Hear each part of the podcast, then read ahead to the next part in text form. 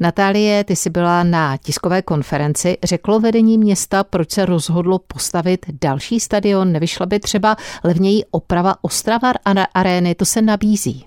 Nabízí, je to tak. Město propočítalo několik variant a podle těchto propočtů by oprava Ostravar arény, tak aby vyhovovala parametrům na udržitelnější provoz a nabídla i třeba lepší komfort návštěvníkům, vyšla na 3 miliardy korun.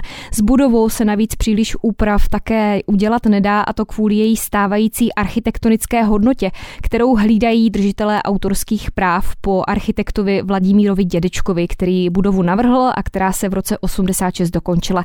Nakonec se tedy město rozhodlo raději pro variantu Ostravar Arenu bez větších změn zachovat a postavit stadion nový, který by měl vít něco přes miliardu. Pojďme se teď na chvíli věnovat i časové lince. Ví se, kdy už by ten nový stadion mohl stát? Má město nějaký odhad? Odhad má, zatím je to opravdu hrubý odva, odhad, nicméně do sedmi let by se podle primátora Jana Dohnala z ODS mohlo začít stavět. Ten celkový odhad, kdyby tedy už nový stadion mohl stát, je třeba v horizontu deseti let.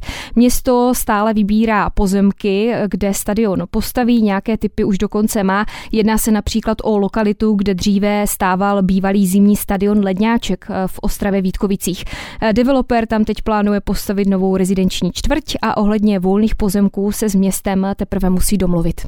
Už v úvodu zaznělo, že Ostravar Arena je ve špatném stavu, dokonce havarijním, tak zvládne se třeba ještě letošní mistrovství světa v hokeji, jak to bude? Zvládnout se samozřejmě musí. Na tiskové konferenci zaznělo, že Ostravar Arena je nefunkční hlavně z dlouhodobého hlediska, z té dlouhodobé perspektivy. Město totiž platí velkou částku za energie, které se tady neefektivně využívají, ať už jde o teplo nebo o jiné, protože budova samozřejmě z roku 86 hodně tepla propouští a není zkrátka zkrátka postavená na ekonomický provoz. Nicméně ano, podle společnosti Vítkovice Arena je na letošní mistrovství hala připravená, už se tam dokončují jen nějaké poslední detaily, například úprava ledů a podobně. Říká v odpolední Česká rozhlasu Ostrava reportérka Natálie Flajžíková, která pro vás celou situaci sleduje. Díky za aktuální informace. Krásné odpoledne. Naslyšenou.